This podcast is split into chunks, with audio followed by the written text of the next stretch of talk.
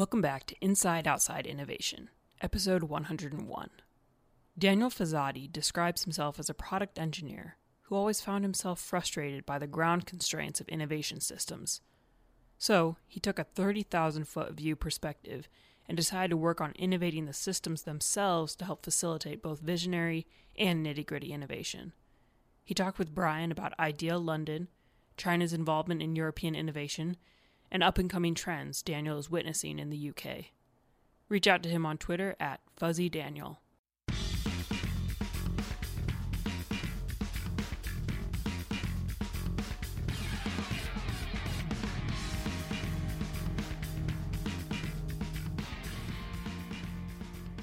The Inside Outside Innovation Summit is right around the corner, happening May 29th through the 31st. It's not too late to grab a ticket at theiosummit.com. With over 20 amazing keynote speakers and 500 attendees, Lincoln, Nebraska will be the hub of collaborative innovation. Don't miss it. Tell us a little bit about uh, Idea London and, and, and what's going on out there. Yeah, sure. Uh, so it all started in about 2013 when the prime minister at the time, David Cameron, uh, said, "You know what? We need to promote tech in London. Um, there, there's a there are a lot of companies here. They spend a lot of money. There are a lot of startups, but we don't have a central area like they do in in, in the U.S. like Silicon Valley. There's no central brand, mm-hmm. and so." It started with a designation of a zone of East London, the sort of hip up and coming area, and it was designated as Tech City. And so the two founding partners, UCL and Cisco, got together uh, from a long historical relationship that they've they've had for, for many years to build this innovation center. And the gap in the market is around corporate innovation. Now it's a little bit different, um, and this there's this it's a huge it, would be a, a, totally different discussion to talk about why this is the case. But compared to the U.S., um, interaction between super small companies and super big companies in, in Europe is a struggle, I'd say, to say the least. Um, and so there's there was this gap when it came to support of, of small companies that was identified, and these two institutions got together and thought to themselves, okay, well, we've got all this resource, and Cisco thought, okay, we've got um, we want to keep an eye on what's on the horizon.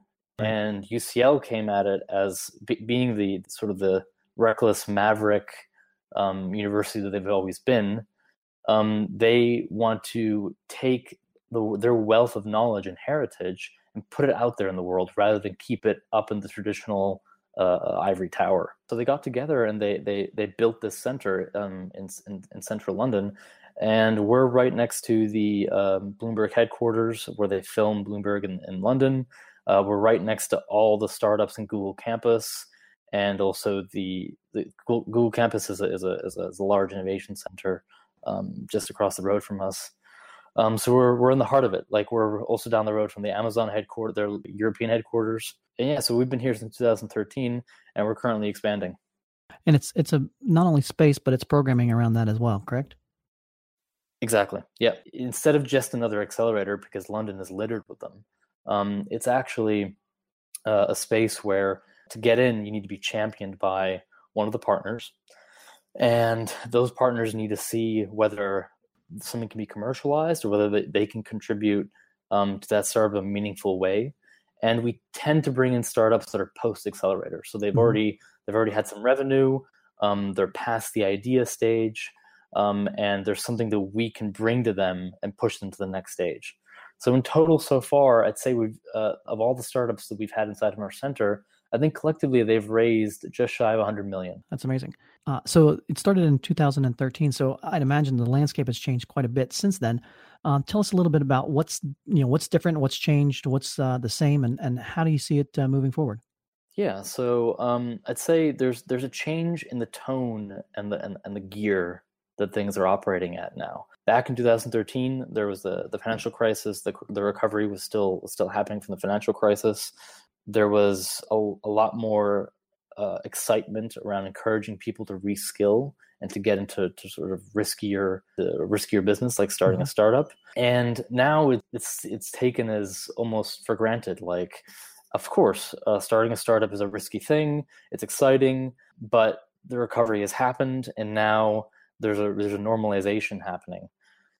Um, and so, what I think is what has changed the most is that this normalization has resulted in a lot less of the classic "I'm going to start an app" kind of startup, right? And gone more into "I'm going to solve really really difficult problems" kind of startup, and I can't just do it by having a developer and a little and a designer sit on the uh, sit on a coffee stool in Starbucks.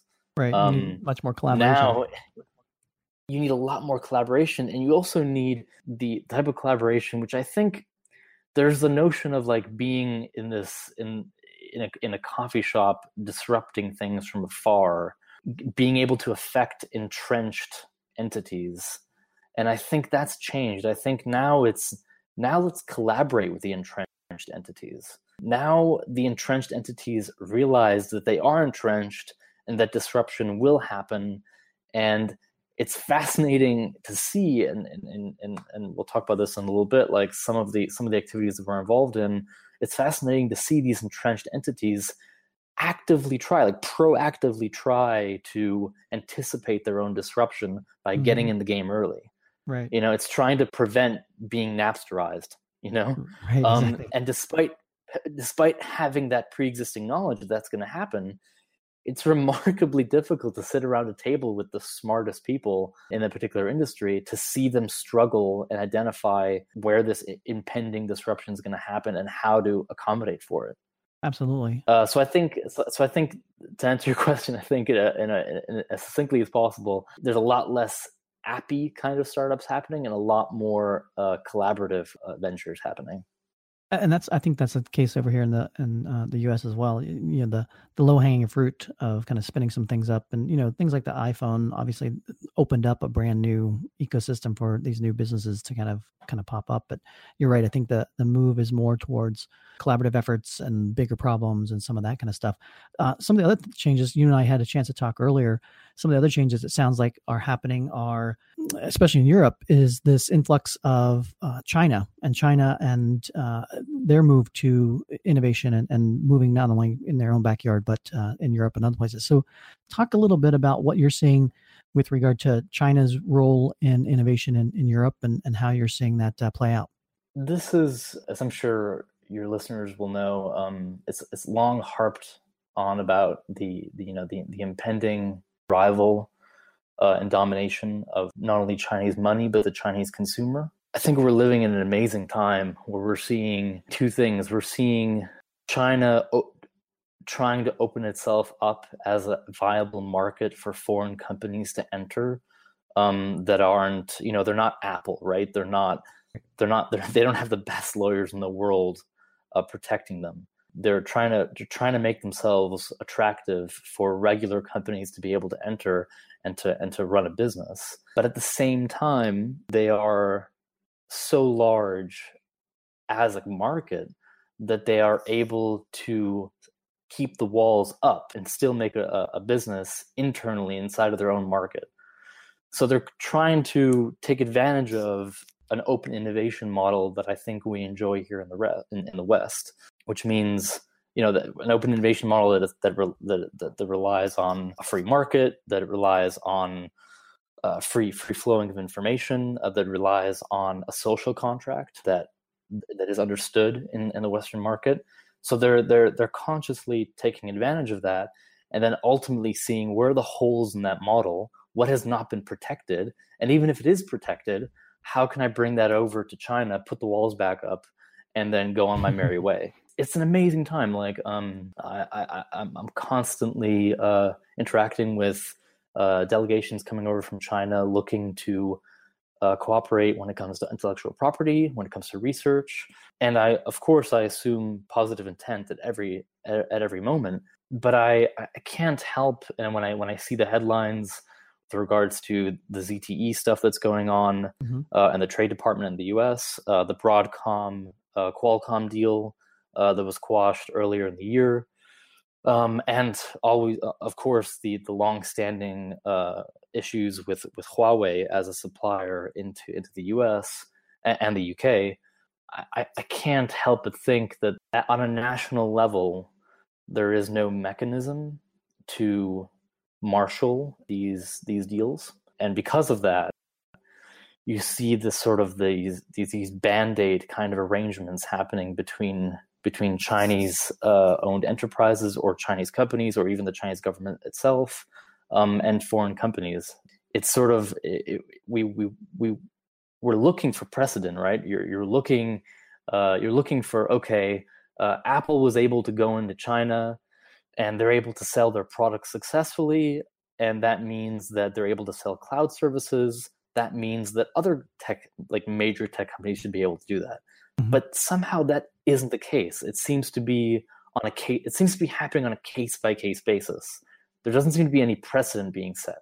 And are you seeing um, kind of the rise of, of Chinese entrepreneurs themselves coming over to Europe and, and starting up shop in Europe, or are you seeing it more from the standpoint of coming over and trying to partner and bring those technologies or people back to China? I see both. Um, yeah, I certainly see both. I think there's much more at the moment. I think the attraction, if you're a Chinese entrepreneur, is to come over here, get the leg up over over your colleagues back in China by mm-hmm. getting privileged relationships in the West, locking those down. So again, taking advantage of the social contracts that exist over here and being fully aware that those those are going to be respected because they happened over here and then taking those back to China and then because because of the nature of the business and because of the nature of what was built they have the leg up over in their in, in their home territory. Right to expand it and build into their existing large marketplace. Right. So it's it's taking advantage of super open market over here and then super closed down market over there so talk to us a little bit. So we've talked a little bit of a couple the couple of trends you've seen, obviously with the the change in the the startup environment, um, the more collaborative corporate environment, getting involved in, in, startups and that, the the rise of China and some of the things going on um, from that perspective. Are there any other kind of trends or or things that you're looking for uh, in the innovation ecosystem that uh, you think are going to be playing out in the next few years that people should be aware of? If I, if I, think about our local market here, and when I when I think when I say local market, I obviously am talking about the greater European single digital market. So I would say there's a real opportunity at the moment um, to solidify Europe as a talent pool for artificial intelligence. I think it, they're uniquely placed in this particular technology because because it's a it's a horizontal technology, right? It goes across sectors, and and because it's a technology that is dependent on great minds with very you need very it's not very capital intensive it is valuable and that's not to say that a lot of money hasn't been thrown at it eh, with at crazy valuations but it's not capital intensive in the in the ways that you could only raise money for this type of technology if you were in the US or you were in China or you were in India. Mm, so it's different than than previous waves, I would say. So there's an opportunity for Europe to solidify itself. And the, London, if you look at the deals that have gone through in AI in the past probably four years, th- there's a disproportionate amount of money, particularly in, in AI, that's been spent in London.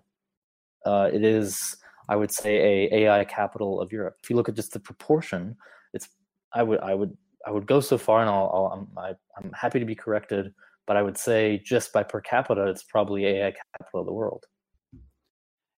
Excellent. Well, I know I know you're busy with a lot of different things going on in the ecosystem. I know you're mentor at uh, Startup Bootcamp, and, and there's a lot of, like you said, a lot of accelerators, a lot of other things going on in London. Is there anything else kind of uh, on the horizon or things uh, people should know about uh, if they're either passing through London or uh, would like to understand uh, what's going on in Europe with, when it comes to innovation?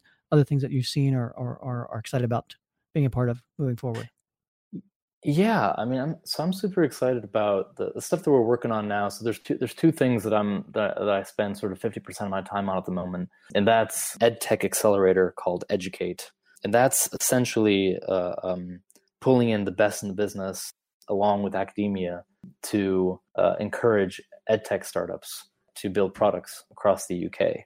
Hmm. It's a really unique collaboration between the Institute of Education. So they're the I think they're just got rated again number one institute in the world that studies the efficacy uh, of a particular approach to education. if you look at size of the market for education in particular, uh, again, t- thinking about China, it's massive.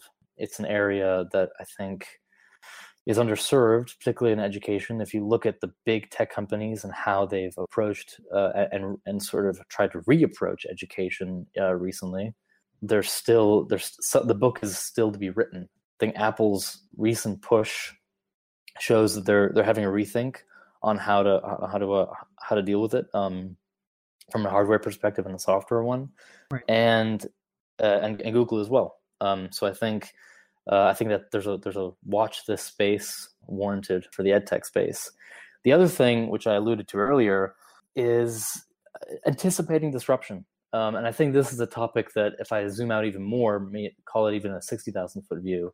I think that is that's something that really hit me recently, where you've got you know sitting around a table with the top law firms in the UK, sort of the, you know the, the best, the best. These are the these are the law firms that you know they defend criminals but they also write do corporate law and they they have probably they, have contributed to writing laws uh, for the european union mm-hmm. you know um, so these are the these are the this is the creme de la creme and they're in the same room and they're saying you know what our industry is about to be disrupted we know right. this natural language processing uh, is getting really good uh, people are able to get you know written documents as if it was written by a lawyer but it's actually written by a machine.